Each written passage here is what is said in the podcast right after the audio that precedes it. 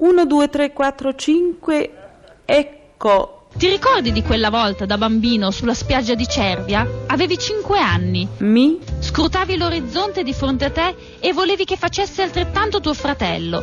Ci? Guarda, quello è il muro del cielo. Prima o poi io lo toccherò, gli dicevi. Qui? Mio fratello non si è più dimenticato di quel giorno e di quel che dissi. Io invece credo di comprenderne il significato solo oggi, dopo 27 anni, mentre sto navigando verso la fine del mondo.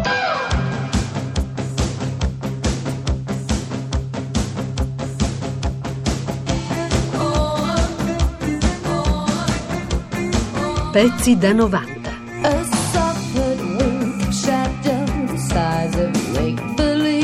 Dunque, io ero un- proprio un velista per caso particolarmente sfortunato perché soffrivo e tuttora soffro di mal di mare. Quindi la, la prima regola è in qualche modo combattere il mal di mare.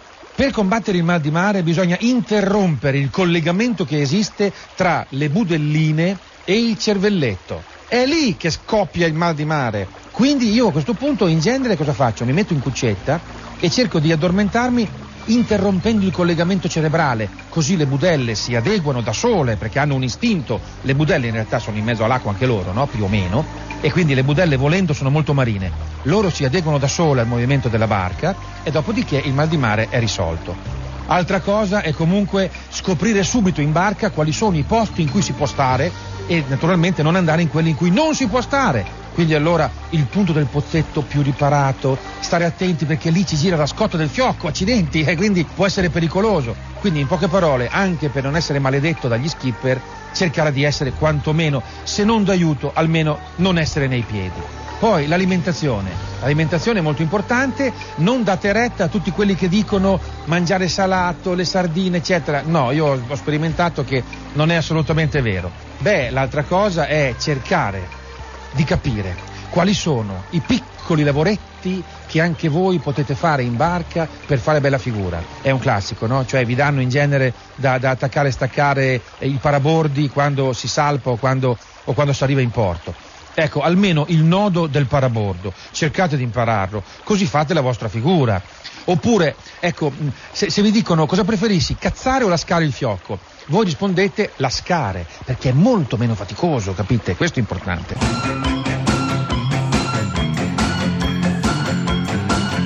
Il libro di oggi è Solo intorno al mondo di Joshua Slocum. Joshua Slocum nasce il 20 febbraio del 1844. Era canadese ed era un grandissimo uomo d'avventura.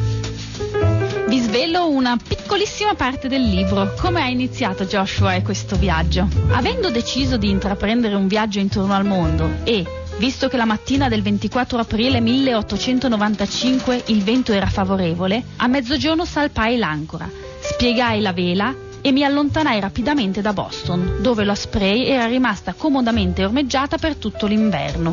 Subito capii che non era possibile ritornare indietro. L'andare per mare a vela, se paragonato al remo in determinate condizioni, è molto meno faticoso e più veloce rispetto alla voga ancora più antica la pratica velica, ma ci sono voluti secoli per affinarla, per poter navigare in qualsiasi direzione a prescindere dalla provenienza del vento.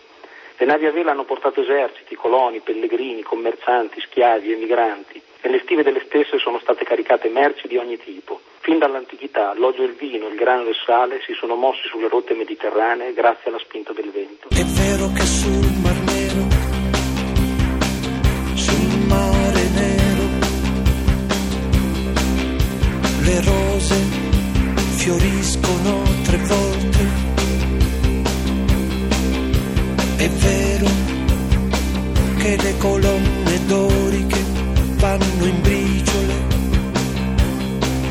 e si sente parlare di distanze per andare ad Alessandria. Gino, guardi un po'. Oggi ho portato a lei e ai nostri ascoltatori non uno, ma ben due libri dei quali vi voglio parlare. Sono due libri scritti da due giornalisti italiani che raccontano due modi diversi di vivere la vela. Iniziamo da Piero Ottone. Ha scritto Piccola filosofia di un grande amore, la vela.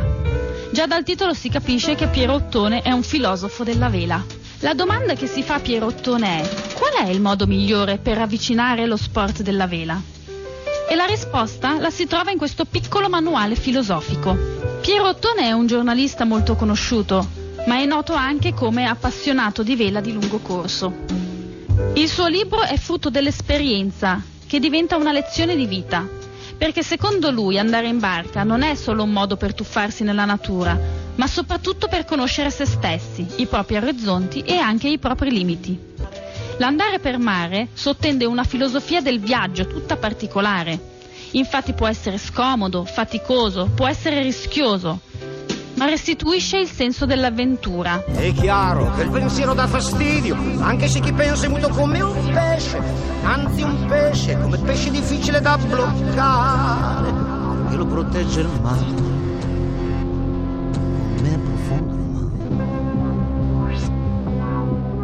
Dopo Stromboli siamo arrivati a Panarea, ci siamo ritrovati anche lì sempre in una calma piatta, tutte le barche errate, le lucine accese, il cielo stellato, sembrava tutto che andasse per il meglio.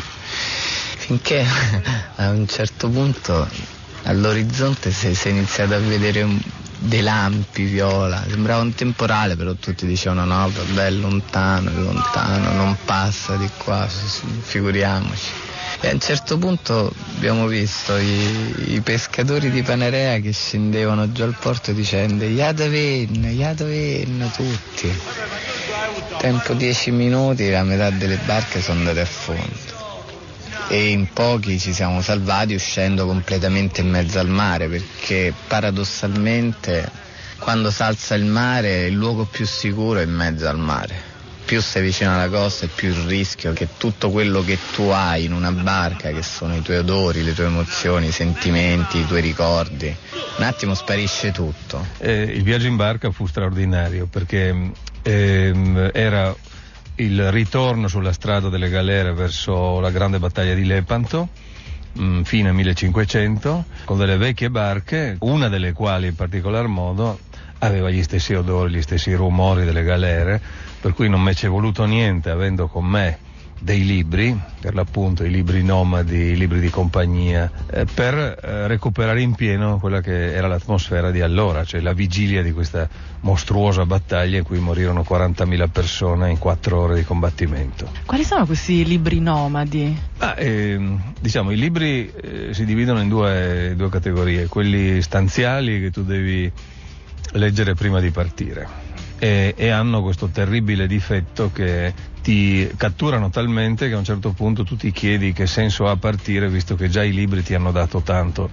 A me è capitato a volte di dover partire non tanto per andare in un luogo ma per sottrarmi all'incantamento che questi libri eh, allineati sui miei scaffali mi, mi, comunicavano. E poi ci sono i libri, i libri da portarsi dietro, i libri nomadi che sono normal, ovviamente piccoli, ovviamente leggeri, non sempre hanno, hanno a che fare con uh, le cose che tu, che tu vedi o il viaggio che tu stai facendo, ma in assoluto il libro nomade più formidabile, quello che mi ha dato di più, sono state le storie di Polibio, tenendo le quali nel mio zainetto mi sono rifatto il, tutto l'itinerario di Annibale. Invece Pino Aprile, anch'esso giornalista, scrive il libro Il mare minore. Racconta il mondo dei velisti, quelli troppo innamorati del mare per non avere una barca, ma troppo occupati o timorosi per usarla. I personaggi descritti nel libro di Pino se la godono poco in porto. Sono i navigatori della domenica. Dalle osservazioni che Pino Aprile ci descrive nel suo libro emergono le caratteristiche antropologiche della più diffusa figura di diportista, il velista da tavolo, un uomo all'ancora, ormeggiato a una scrivania, per il quale l'essenza del desiderio di navigare non è navigare, ma desiderarlo. Il personaggio descritto è un voyeur nautico che gode nel vedere gli altri fare quello che lui vorrebbe fare e che possiede tutti i manuali, ma non la pratica.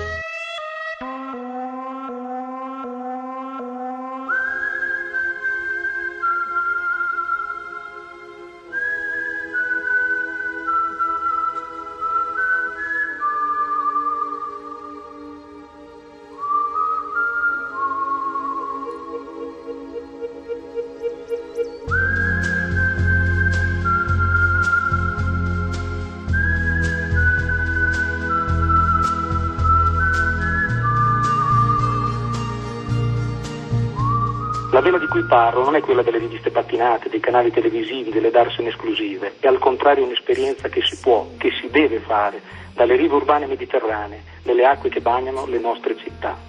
La vela si alza con la prua al vento, si drizza prima con forza, si cazza poi a segno a seconda della rotta che si vuole tenere, vento e mare permettendo.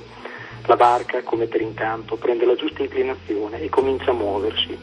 Il timone, da appendice morta, diventa viva, sensibile, indispensabile. In antico, rinnovato equilibrio, le vele coniugano al meglio le istanze della nave con le leggi del mare e del vento, portando lontano uomini e merci, sogni e idee.